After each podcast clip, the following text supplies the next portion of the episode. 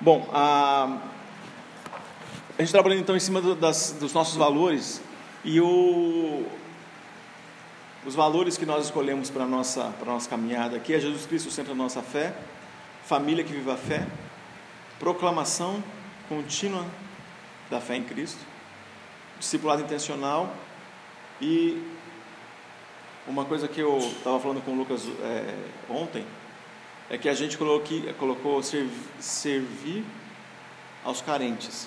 Só que isso é um erro, porque o carente tem que ser carente de alguma coisa, né? Mas o que a gente queria dizer aqui é servir os pobres.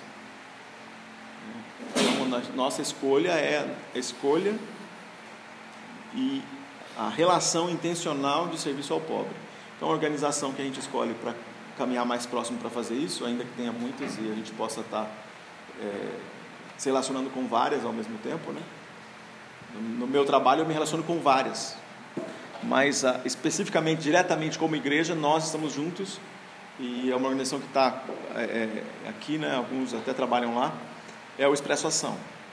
Mas a gente tem uma intenção então de servir os pobres. E aí uma das coisas que a gente é, escolhe é que de vez em quando tem alguém aqui para contar como é que estão tá os projetos, como é que as coisas estão acontecendo. Semana que vem a gente vai ter gente aqui falando do projeto. Só que ele vem aqui pensando que vai falar só para falar do projeto. Mas o, o nosso, o nosso treinador, o Márcio, né? e a Registro vão ter o terceiro filho deles. Então a gente vai fazer um carinho também para eles. Então a gente já decidiu que a gente vai comprar uns presentes para eles. Então, como igreja, a gente vai usar um pouco do recurso que a gente tem para comprar alguma coisa para eles e cada um que puder, que quiser, traz o que criança que vai nascer precisa. É, é um, um carinho que a gente vai fazer para eles, né? Então a gente vai, vamos pensar nisso, né? Esse, ele é um treinador de futebol da gente lá do, do projeto Vida em Jogo e pensar no que, no que é importante para eles, né? Eu sei que a, a Babi e o Rony é, é, eles foram na, na, visitaram o Márcio esses dias e já fizeram, foram lá, deram um presente para eles e, e, e, conversaram com eles. E aí, quando o, o Rony e a Babi vieram e contaram para a gente aqui há duas semanas atrás, a gente percebeu que a necessidade era grande, né? E então a gente precisa fazer isso por alguém que a gente sabe que está bem envolvido no trabalho que está fazendo e está fazendo como um monte de brasileiro aí, né? tentar todo horário que tem livre encontrar alguma coisa para fazer para ganhar alguma coisa. É isso que o Márcio tem feito, porque nessa na situação de redução é, financeira que a gente teve no Expresso Ação, a gente teve que reduzir o salário de todo mundo. O Márcio é uma das pessoas que está ganhando menos do que, sem dúvida nenhuma, menos do que merece. Né? E a gente é, precisa então estar tá ativo nisso aí. Então, é, a gente tem intencionalmente olhar para o pobre olhar para aquele que para quem Jesus olharia. Eu me lembro que a primeira vez que eu ouvi alguém falando sobre isso de um jeito que me incomodou muito, no sentido, no melhor sentido, né? O incômodo, não incômodo que eu fico incomodado a ponto de querer sair, mas o incômodo de falar como que essas coisas não mexem comigo desse jeito. Primeiro que eu cresci, é, é, a primeira parte da minha, da minha, da minha vida inteiro foi na periferia até os 24, 25 anos foi na periferia de São Paulo. E a, eu sempre falo que a minha cultura predominante é a cultura de favela, porque eu cresci nesse ambiente. Meus amigos eram todos de favela. Né? Eu, era esse, esse mundo, né? As, a escola onde eu estudei, com quem eu convivia, a mentalidade era essa mentalidade, até que chega um momento que o que a igreja faz com a gente é desenvolver a gente, né? É fazer a gente olhar para um horizonte que a gente não está acostumado a olhar. Mas naquele ambiente de escola, de caminhada com os amigos, era esse horizonte que eu tinha. E nessa, nessa, nesse, nesse lugar né, de, de, de, de crescimento, então, tocado pelo sofrimento de coisas que eu via ali naquele lugar, é, talvez o meu, o meu me endurecia um pouco com isso. Mas a primeira pessoa que eu me lembro, lendo um texto bíblico, e falando, né, era, era, foi o Capelete, ele estava falando, ele estava lendo o texto de, especificamente, o texto de quando, quando Jesus é, vai falar, estive preso e é, estive com fome, não me desse de comer, né? então estava repreendendo aqueles que eram, né, na, na, na, parábola das ovelhas e dos bodes, quando tem uma separação, ele está repreendendo um grupo de pessoas, dizendo: é, quando foi que a gente viu você com fome, a gente não deu para você comida? Quando foi que a gente viu você preso e não te visitou? Quando a gente viu você nu e não te vestiu? Quando foi isso, né? Ele estava lendo esse texto e aí ele dizia o seguinte: ele, ele, ele ficou lendo esse texto e ele foi ficando emocionado e dizia assim: Não, eu não posso ouvir isso de Jesus nunca. Eu não posso ouvir Jesus dizer isso para mim. Mas até aquele momento, eu já tinha lido esse texto, sei lá, umas 20 vezes. Eu acho que eu tinha ouvido, ouvi na escola da igreja, ouvi gente talvez fazendo até alguma exposição, eu acho, não sei. Mas era um texto próximo, era uma coisa que eu ouvia. E de repente eu vejo um cara dizendo assim: Eu não posso ouvir isso de Jesus. E aí eu, eu percebi que eu estava naquele momento da minha vida lutando para ganhar a vida, né? para viver de um outro jeito, para ter dinheiro.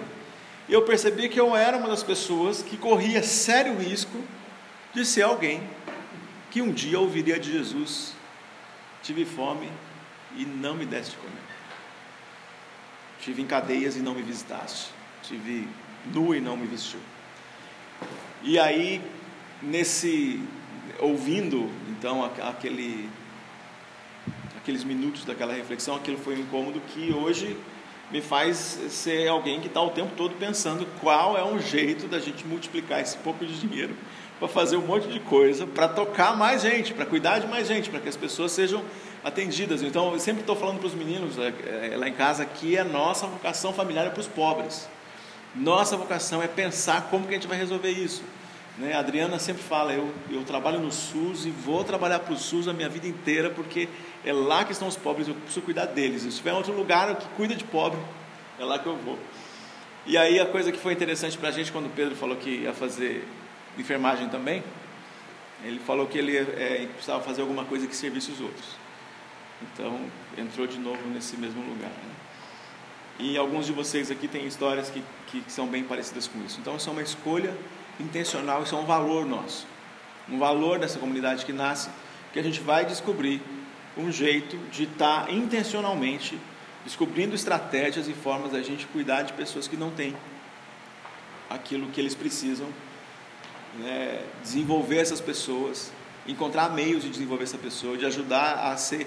Então, como aconteceu comigo, que era aquele menino lá no, na periferia que que pensava que o máximo que alguém poderia estudar era o segundo grau, porque a, a, conjuntura da época era essa mesmo, quem é mais velho lembra disso, né? Que a gente tinha a mente, era essa mente, né? Segundo grau era, era, era tá, tudo bem, fez segundo grau, tá tudo bem. E aí você romper essa, essas barreiras na sua mente e romper essa barreira na vida das outras pessoas também que estão ao seu entorno, desafiar essas pessoas para viver isso. Então, é, a gente fazendo isso hoje pelos, pelos nos programas que a gente faz. Mas uma coisa que, que, é, que é impressionante nessa, em olhar para essa, para essa questão, é ver que algumas pessoas têm é, crescido para um outro lado, têm aumentado a, a, o desprezo pelo necessitado. E nós estamos numa onda de desprezo pelo necessitado. Nesse momento, nós estamos numa onda de desprezo pelo necessitado. É como se e a gente vai ouvir alguém dizendo que ele está possuído de um espírito de miséria, e vai ouvir alguém dizendo que ele, é um, ele merece o que ele está passando. Então é como se o mundo, é como se nós tivéssemos que de fato existisse um karma e aquele, aquele pobre coitado, além de ser pobre coitado, ainda é julgado como que merecedor daquilo. Então, é, e o mais triste de tudo isso é aquelas pessoas que deveriam estar levando o evangelho do reino, que restaura tudo e todos, acreditando que é assim mesmo que o mundo vai ser. Então a gente, tá, é, a gente tem que fazer um esforço grande para enfrentar essa mentalidade de que tem gente que merece viver na miséria que vive. Tem gente que escolhe viver a miséria que vive.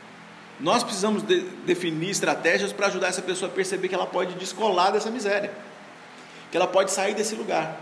Então, o desafio que nós temos é ajudar essas pessoas a, a desenvolverem de alguma forma para sair desse lugar. E isso é, tem a ver com estratégia, tem a ver com, com ensino, tem a ver com educação. Tem gente que não consegue perceber que está num que, que seu estado é miserável e que ele precisa sair de lá. A, a miséria é, tem a ver com a pessoa, mas tem a ver com a conjuntura. Tem a ver com o lugar. Eu falei para vocês que cresci na periferia, tem a ver com o lugar, a mentalidade do lugar. A conjuntura faz a pessoa ficar, se não tiver é, é, é, ações que, que entram nesses lugares e ajudam as pessoas a se desenvolverem, a pensarem de outra forma, esses lugares é de mergulho e manutenção da miséria. E só piora. E aí a gente tem essas mudanças que são para pior. Né? Nossas cidades dominadas por um poder paralelo, que tem a ver com tráfico de, de drogas e de armas, com tráfico de, de é, influência e poder. Mas em qualquer favela que nós vamos trabalhar hoje, a gente tem que falar com o poder paralelo. Então a gente vai lá para fazer alguma coisa, mas a gente tem que falar com o PCC. Então, nós que trabalhamos lá nas, nas comunidades carentes, a gente conhece o cara do PCC do lugar e vai lá falar com ele para poder trabalhar e fazer o bem para os meninos e meninas. Então a gente já sabe que tem um poder paralelo que está acontecendo aqui, que é um poder que se estabelece quando quanto mais miséria há, mais esses poderes se estabelecem. E quanto mais o governo trabalha para proteger não a pessoa, não a pessoa. Nosso governo, nossos governos se estabelecem não para proteger, proteger a pessoa, mas eles se estabelecem mais para proteger a propriedade privada de quem tem dinheiro. Atenção, não é proteger as nossas propriedades se você tem alguma. É para proteger aquele que tem dinheiro. Então, a gente está num, num ambiente que está ficando cada vez mais hostil. E o que é que a palavra fala para nós sobre isso? O que, que a gente, como igreja, pode lidar com isso, uma vez que a gente está envolvido com essas, com essas pessoas por todos os lados? A, a, a gente olha para toda essa, essa, essa questão, então a gente olha para o sofrimento humano, e a gente tem que sempre lembrar que a gente está é, é, servindo a Deus sob a perspectiva da queda. Eu não sei qual é a, a tua, a tua construção é, de, de, caminhada, de caminhada é, espiritual, mas para nós que acreditamos na que a palavra diz, ela, ela, a gente tem um, a, a seguinte situação: Deus criou tudo funcionando. Tudo estava funcionando muito bem. Terra e céu tinham uma conexão perfeita. Terra e céu conectavam-se. Terra e céu estavam ligados. É como se a gente vai para esses lugares mais bonitos do, do, do mundo. Eu não sei que, quem já foi para Foz do Iguaçu, por exemplo, ou foi para algum desses lugares que um espetáculo da natureza, você fala, vê um lugar, você fala assim, que coisa impressionante isso. Então você fala que o nome desse lugar onde céu e terra se conectavam era um lugar lindo desse de você ficar de boca aberta, você fica espantado quando você vê. Foz do Iguaçu é isso, quando você vai lá e olha a primeira, a primeira vez, e, eu não sei se é a primeira, acho que não vai ter nenhuma vez que eu for lá que eu não vou ficar de boca aberta, mas é, é quem, eu tenho certeza que quem trabalha lá todo dia naqueles restaurantes ou naqueles lugares lá não, não fica mais impressionado. Você acostuma com a maravilha, né? Não tem jeito. Mas quando é, a gente vai lá, você fica impressionado com aquilo. Então, não sei qual foi a, a, da natureza que você viu que você fica impressionado com isso. Bom, o jeito mais fácil de descrever o que era Éden, que é a palavra que a gente tem no Novo Testamento, é um lugar desse, onde tem uma conexão que você fala, tem uma conexão aqui, de natureza perfeita com o céu. Então era, era essa conexão perfeita onde as coisas funcionavam e não tinha o mal como nós temos agora tocando a gente. Então quando o mal não estava aqui, as coisas estavam funcionando. E quando as coisas deixam de funcionar, que é pela desobediência do homem, as coisas deixam de funcionar. E nós chamamos isso de queda. O resultado da queda é nós nos desligamos do divino. Nós estamos desligados de Deus. E desligados de Deus, as coisas param de funcionar. E o mal não é só o mal na estrutura, na conjuntura, como nós temos agora, na conjuntura. O mal na, é, é, estrutural, política, é o mal é estrutura. Isso está acontecendo em todos os lugares. Você fala assim, mas o mal está na gente também, que o mal sai do nosso coração. A gente também tem que lidar com a maldade que está na gente. A maldade que a gente pensa do outro. Né?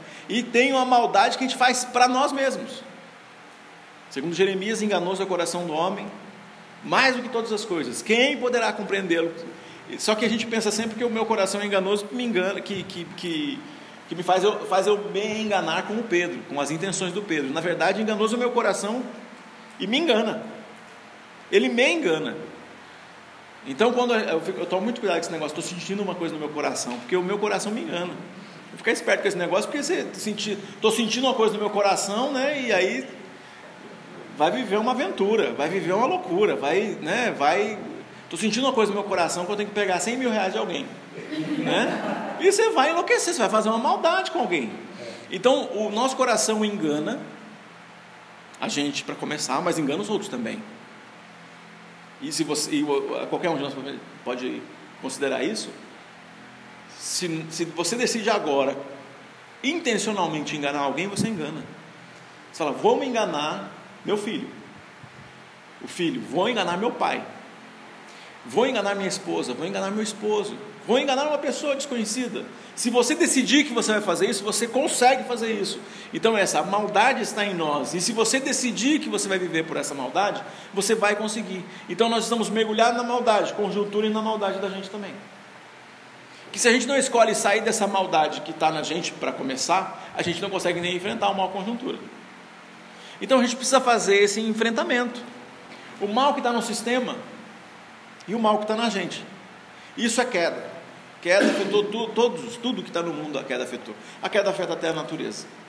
A queda afetou a natureza de um jeito que eh, a gente vai ler no Novo Testamento que a natureza clama por redenção. Ela clama que as coisas voltem a funcionar daquele jeito que era Éden, que era antes da queda, que era o céu conectado com a terra. Tudo funcionando. Por isso que na redenção de todas as coisas, a palavra diz assim que nós teremos novo céu e nova terra. Quer dizer, as coisas voltam a um padrão de conexão perfeita. Então a, a gente acredita então que criação é divina, queda humana que destrói tudo e a redenção que é divina também, que vem através de Jesus. E essa redenção que vem restaura todas as coisas a ponto de a gente ter novo céu e nova terra. Mas ela não restaura novo céu e nova terra pensando num negócio que está para lá. Ela restaura novo céu, é, é, ela restaura a pessoa para o novo céu e para a nova terra, restaura agora, que é a gente. Nós somos restaurados para a gente enfrentar a pobreza.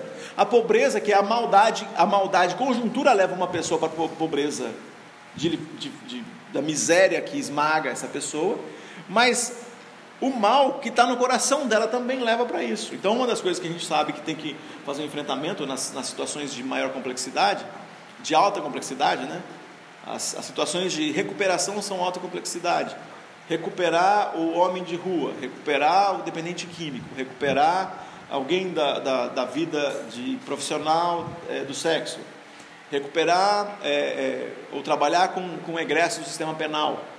Todo esse, esse, esse tipo de trabalho que eu estou falando agora são, são trabalhos de alta complexidade, que só é possível fazer se a pessoa que está presa por esse mal decide, eu quero mudar.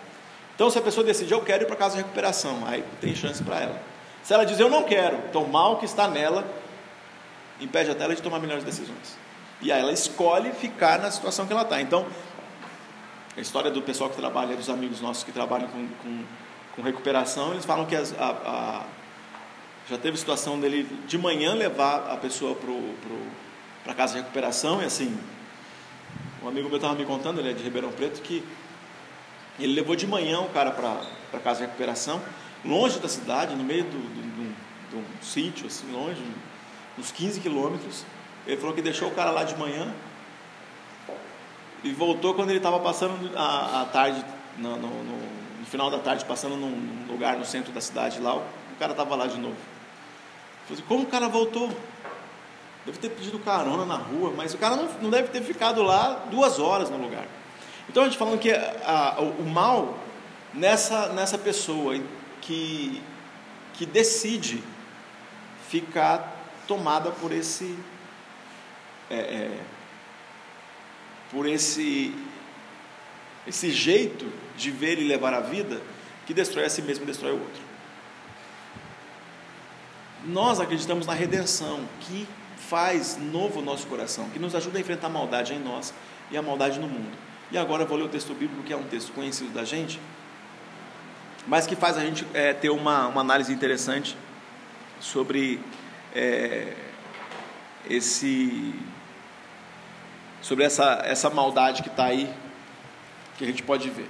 Então vamos ler é, Lucas 10, 25 a 37.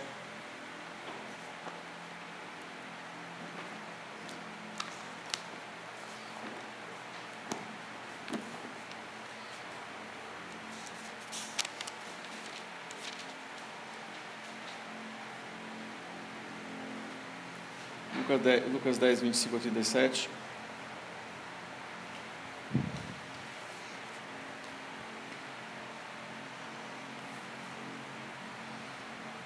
Certo dia, um especialista da lei se levantou para pôr Jesus à prova com essa pergunta: Mestre, o que preciso fazer para herdar a vida eterna? Jesus respondeu: O que diz a lei de Moisés? Como você a entende? O homem respondeu: Ame o Senhor seu Deus de todo o seu coração, de toda a sua alma, de toda a sua força e de toda a sua mente, e ame o seu próximo como a si mesmo. Está correto, disse Jesus. Faça isso e viverá. O homem, porém, querendo justificar suas ações, perguntou a Jesus: E quem é o meu próximo? Jesus respondeu com uma história. Certo homem descia de Jerusalém a Jericó quando foi atacado por bandidos. Eles lhe retiraram as roupas, o espancaram e o deixaram quase morto à beira da estrada. Por acaso descia por ali um sacerdote. Quando viu o homem caído, atravessou para o outro lado da estrada. Um levita fazia o mesmo caminho e viu o homem caído, mas também atravessou e passou longe. Então veio um samaritano, e ao ver o homem, teve compaixão dele. Foi até ele, tratou os seus ferimentos com óleo e vinho e os enfaixou. Depois colocou o homem em seu jumento e o levou a uma hospedaria, onde cuidou dele. No dia seguinte, deu duas moedas de prata ao dono da hospedaria e disse: Cuide desse homem. Se você precisar gastar mais com ele, eu lhe darei a diferença quando voltar. Qual desses três você diria que foi o próximo do homem atacado pelos bandidos? perguntou Jesus. O especialista na lei respondeu: Aquele que teve misericórdia dele. Então Jesus disse: Então vá e faça o mesmo. Bom, gente, quando a gente vê essa situação, primeiro de tudo, se a gente vê alguém caído, se a gente está num lugar onde não devia estar e vê alguém caído, você nunca para, né? Você pensa, é uma cilada. Estão né? armando, né? É, é, se é um lugar que é violento e você já sabe que pode acontecer alguma coisa, você não para. Mas aqui a gente está falando de um outro tempo, né? Tem outras informações aqui. A gente está falando de um outro tempo, de um outro momento da história. O que a gente está vendo aqui, então, é alguém que está perguntando para Jesus fazendo é, perguntas, e as perguntas têm a ver com a, a forma de, de entender a, a, os mandamentos. Jesus estava respondendo as perguntas. Então é como assim, do jeito que nós estamos aqui, nesse formato que nós estamos agora. É como se eu parasse agora depois de ensinar e falasse alguém tem alguma pergunta e começam as perguntas a acontecerem. Esse momento é exatamente isso que estava acontecendo. Jesus tinha ensinado, estava ensinando, e tem um dado momento que esse homem faz uma pergunta. Esse homem faz uma pergunta e é um homem que conhece os textos bíblicos, ele conhece bem, ele manja de, de, de, de texto. O texto bíblico que nós chamamos, para eles, era essa primeira parte da Bíblia que a gente chama de Antigo Testamento. Ele conhecia tudo isso, ele sabia do que estava é, acontecendo, e, e o conhecimento deles era esse que é o resumo da lei, o resumo então da lei, então, o resumo da lei, a lei tem vários mandamentos e várias práticas.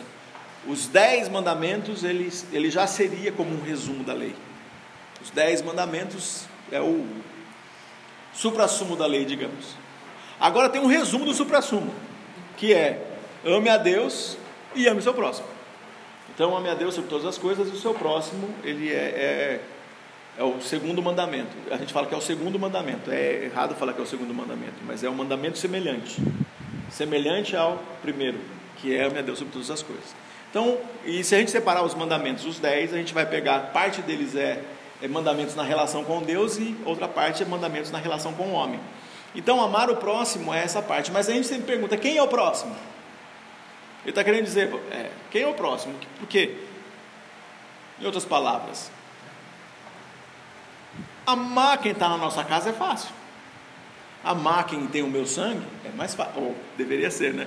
Assim, tem um montão de história de família que mostra que não, não é tão fácil também, né? Mas a gente fala, é mais, deveria ser mais fácil amar alguém que tem o meu sangue. Amar alguém que vive na minha casa. Amar, amar alguém que eu é, é, simpatizo. Amar alguém que parece comigo. Nesse caso aqui tem uma coisa étnica também, né? Amar alguém que tem minha raça, que é da minha raça, que é da minha cor, que eu não desconfio da raça dessa pessoa, que eu não desconfio da, de quem é. Então é mais fácil fazer isso. Então, quem é o próximo? Ele está perguntando: quem é o meu próximo?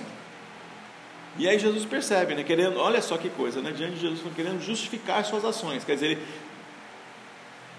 essa, essa parte é, divina né, em, em, Jesus saca fácil essa, essa coisa. Qualquer um de nós interpretaria isso, né, querendo justificar suas ações, então significa que é praticamente querendo dizer assim, querendo justificar seu racismo, querendo justificar seu preconceito de pobre, querendo justificar seu preconceito, seja lá qual for, religioso, querendo justificar o seu jeito de amar só aqueles que são inteligentes e sábios como ele, querendo justificar seu jeito de cuidar só de quem é saduceu, que é o cara, me parece que é esse, esse, esse perfil aqui.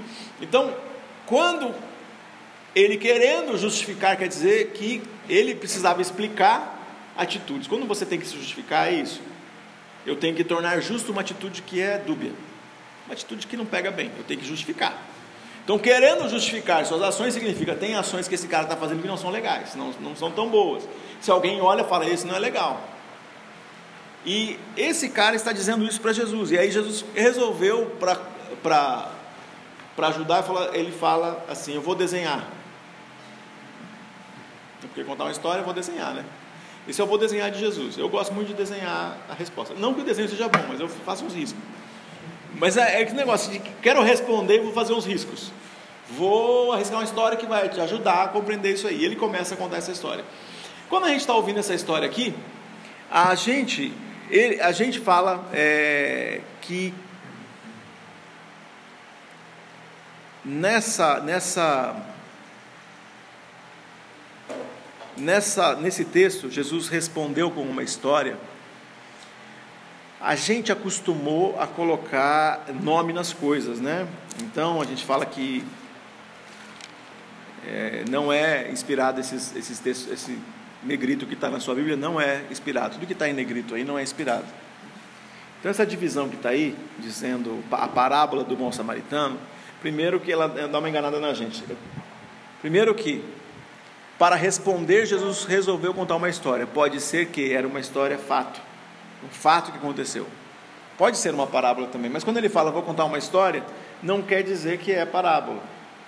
Isso mostra também o preconceito de quem traduziu aqui, fala, mas é uma forçada, nessas, né? é uma parábola, né?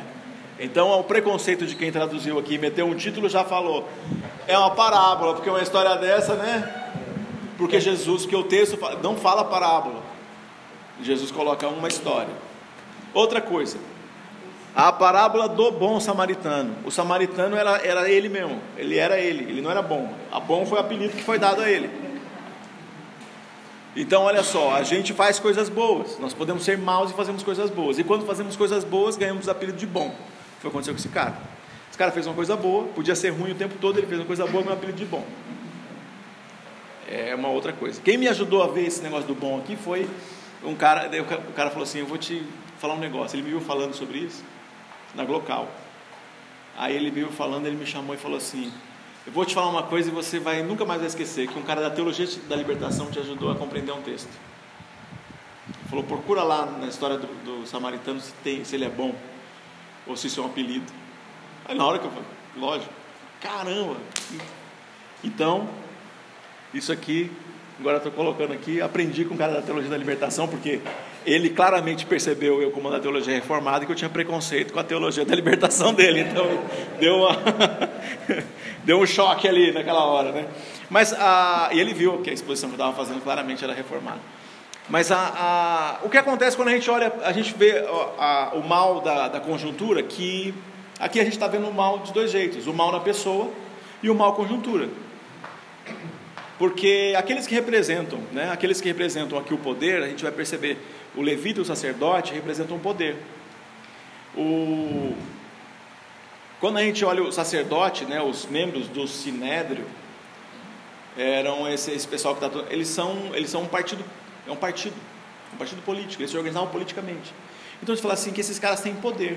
Inclusive quando alguém estava doente, ele ia se mostrar para os sacerdotes para dizer você está curado. É, e a pessoa podia ser curada porque tomou chá, porque tomou remédio, porque ficou um tempo fora do, do, do convívio com as pessoas e se curou, e vai lá se mostrar para o sacerdote. Aliás, quando a gente vê Jesus falando, ele cura uma pessoa e fala para a pessoa se mostrar para o sacerdote. Então, esses caras podiam ver alguém que estava doente e decidir sobre isso. Então, a, a gente vê essa, essa situação onde há o mal é, da pessoa, então a gente tem os bandidos roubando, os ladrões que estão aproveitando daquela situação, aquele lugar era famoso pelos roubos. Esse homem é roubado, largado no chão, só com as roupas íntimas. E os homens que passam, eles representam de algum jeito o poder. O poder que, como eu falei para vocês, está acontecendo e tem muita similaridade com o que a gente está vivendo agora. O poder público que se preocupa, se preocupa mais com a propriedade privada e se preocupa mais com quem tem do que com quem não tem. E quem não tem, que é a base da pirâmide, é um número maior, acaba tendo corte de privilégios ou corte de oportunidades. Ele perde a oportunidade de ascender socialmente, de estudar, ele perde espaço para educação, ele perde saúde, ele perde agora, a gente tem uma reforma de previdência que a gente questiona quanto que esses que são mais pobres estão perdendo. Então a gente está vendo essa, essa, essa circunstância que vem acontecendo, e essa é o mal que esses que representam a conjuntura, que está estabelecida, que é o sacerdote e que é o levita, não fazem nada. E aqueles que representam o mal do coração, os bandidos. No coração deles tomar tudo que pode de qualquer um que eles encontram. E esses homens então vêm no, no encontro, né? E, e aí a gente tem uma coisa que é interessante nesse encontro. E alguma coisa que leva a gente então para voltar para um dos valores da nossa caminhada aqui, que é servir os pobres. Então, se é para a gente ganhar um apelido, a gente tinha que ganhar um apelido de samaritano. O apelido de bom. Porque a gente vai olhar para as necessidades do mundo e vai tentar responder de alguma forma. O que acontece aqui é uma coisa que, sem é, é, é misericórdia no coração desses bandidos, eles roubam tudo que podem, até as roupas dessa pessoa. Mas por um instante eu fico imaginando que são quatro ou cinco pessoas que estão roubando e começam a bater nesse homem, tirando tudo que ele tem. Começam a chutar ele, a espancar ele, e de repente um fala assim: um fala, vamos matar, vamos matar esse cara, não sei o que lá, e xinga e fala um montão de palavrão, porque não, não, não sei o que acontece. Na minha cabeça sempre é assim: se bate, xinga. Né? Não sei, né? vai que o cara bateu sem xingar, né? não sei, mas na minha cabeça não, não funciona bater em alguém sem estar com raiva, sem estar com, externando palavras ruins para essa pessoa também. E na hora que eles estão batendo, ele fala assim: um desses caras fala, não, não vamos matar não. Então, visitados por uma gota de misericórdia, no último momento do espancamento, eles decidem não vão matar. E eles vão embora. E o homem fica ali abandonado. O não vamos matar significa deixa para morrer depois. Não quer dizer que eles são muito bons também não. Mas se uma gota de misericórdia veio no coração, não vamos matar. Deixa aí que, sei lá, um, um bicho vem e termina o serviço. A chuva vem e, e, termina o serviço. O frio da noite vai vir e vai terminar o serviço. Deixa ele aí. Deixa aí. E esses caras saem. E depois passa o sacerdote, passa o levita, e sem misericórdia nenhuma, dizem: deixa morrer. Nós não podemos ouvir, no dia que a gente encontrar com Jesus, vocês deixaram morrer. Nós não vamos ouvir isso. Nós não vamos ouvir isso. É uma escolha dessa comunidade. Todo mundo que vem aqui, hoje nós somos 15. O dia que a gente for 30, o dia que a gente for 50, o dia que a gente for 100, se você estiver andando com a gente, você vai me ouvir falando. Talvez alguém de vocês esteja falando nesse dia. Vai vir aqui, alguém vai dar testemunho de coisas que nós estamos fazendo, que a gente está vivendo e dizendo: não vamos deixar morrer. Não vamos deixar nenhum coitado morrer. Nenhum pobre coitado, se a gente perceber, não vai morrer, nós não vamos aceitar isso.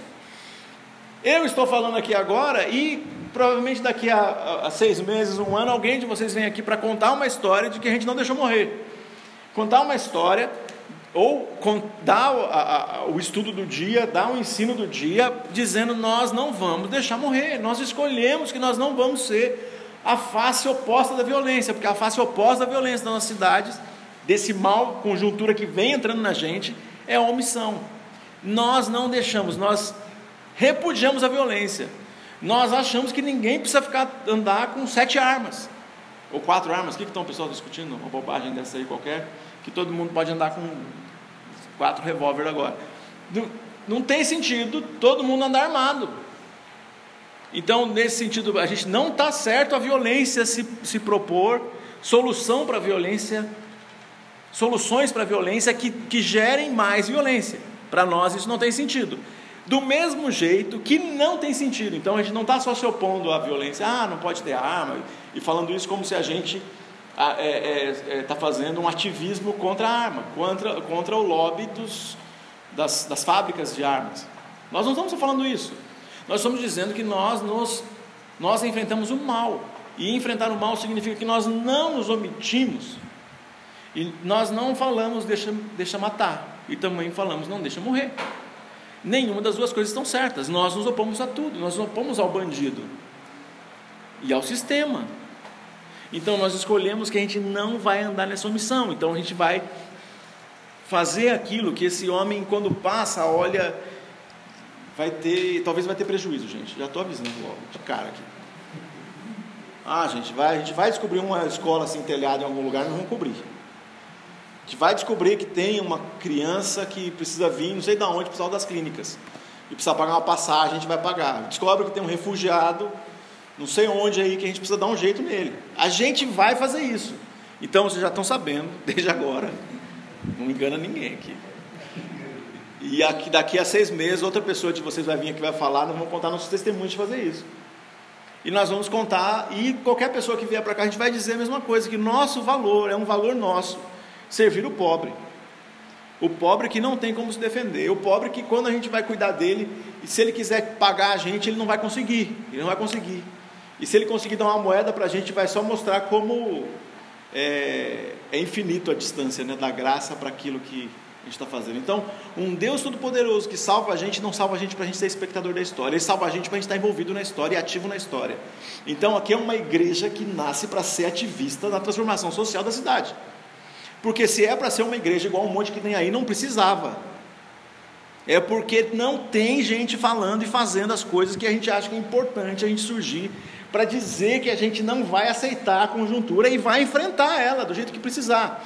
Vai ter que escrever texto, talvez, vai ter que falar no microfone um dia, vai ter que criar projeto e fazer ele acontecer e ensinar a gente que não sabe na questão gente que não que precisa de desenvolvimento comunitário e ensinar gente que não sabe, gente de classe média, como a maioria de nós aqui, que não sabe, que pode fazer alguma coisa pelo que sofre nesse mundo. Esse é o nosso desafio, o desafio que a gente não vai aceitar esse desafio de olhar assim num lugar onde é perigoso, entrar na favela é perigoso, andar por essas ruas de São Paulo é perigoso, ir lá no centro de São Paulo é perigoso. No lugar que é perigoso, a gente vai estar envolvido em ações com gente perigosa. Então a gente vai correr risco também. Já tem gente correndo risco, já está correndo risco. A gente já corre risco. Mas a gente vai correr risco para mudar o mundo. É uma aventura inesquecível, né? A gente vai passar por muitas histórias. Né? Aliás, tem muitas histórias. Esses dias a gente. Né? Muitas reuniões com o PCC esses dias. Mas olha só. É, é, depois eu conto para vocês fora do. Está gravando, né? É, o Fábio Silva agora. Não, vai, vai desligar a gravação e depois eu conto. Mas a, a, o que a gente, nessa, nesse enfrentamento, a gente vai ser esse homem samaritano que foi apelidado de bom, que vê alguém carente de tudo, de atenção.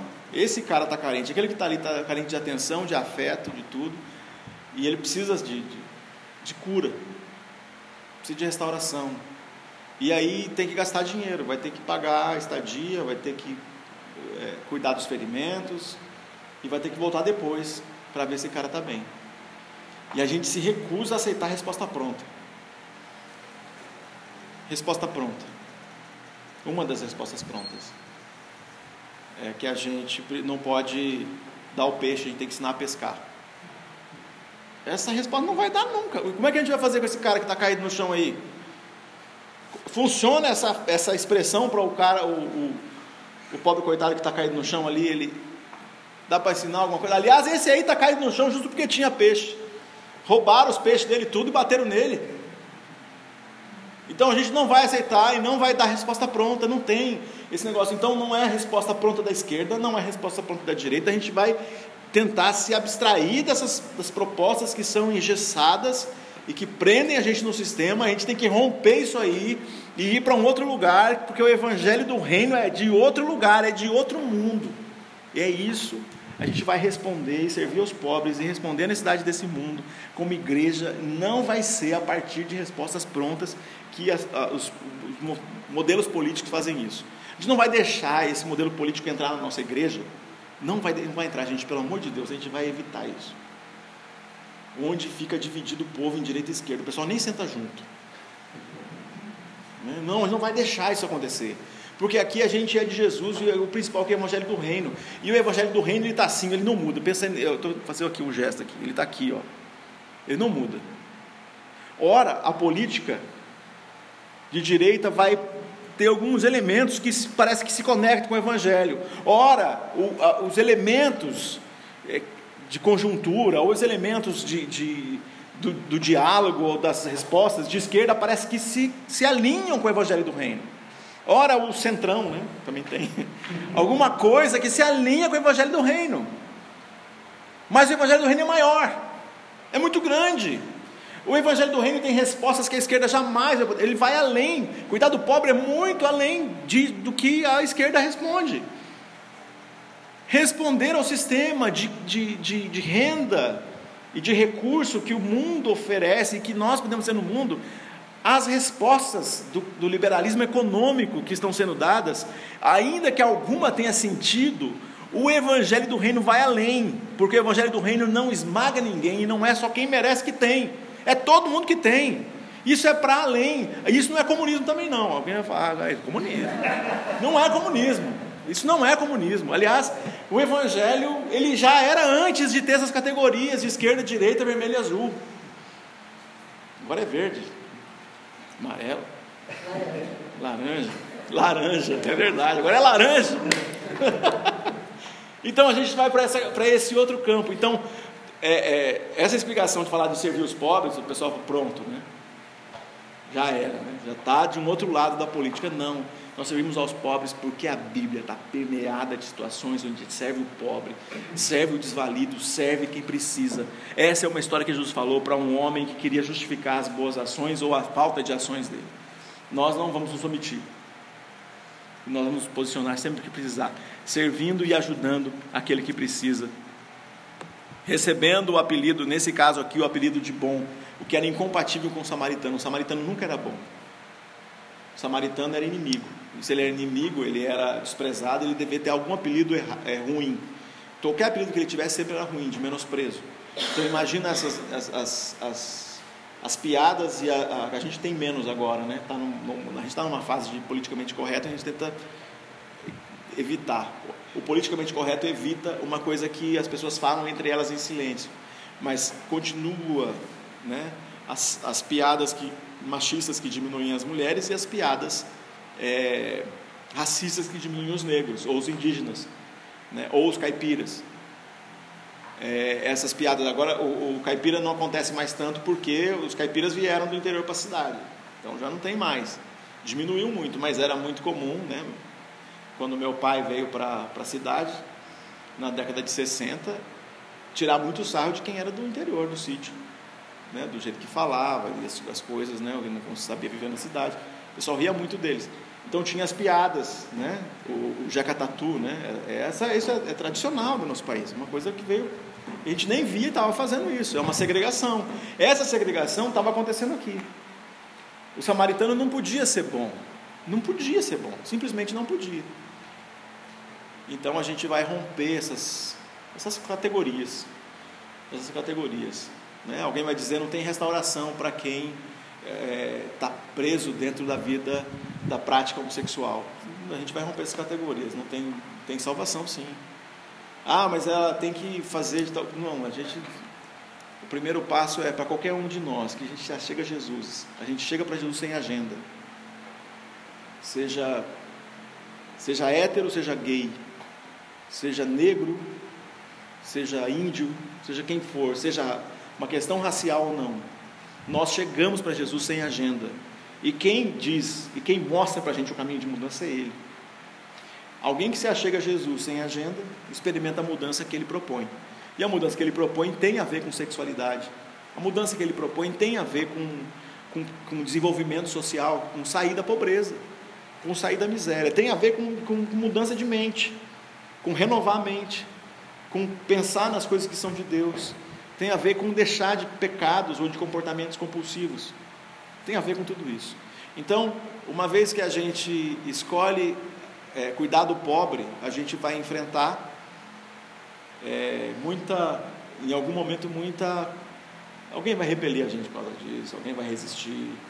Na sua família vai acontecer isso, seus amigos também não vão gostar às vezes.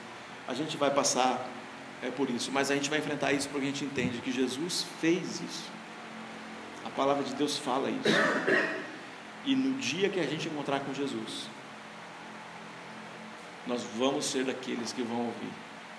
Tive fome, me deste comer. Me dá um abraço. Me dá um abraço, porque no dia que eu não tinha comida, e aí a gente vai perguntar, mas quando foi que eu. É isso, é o que aconteceu com o samaritano. Mas quando foi. Ele vai ouvir de Jesus exatamente isso. Mas quando foi que eu, que eu, que eu vesti você, ou que eu cuidei quando estava ferido?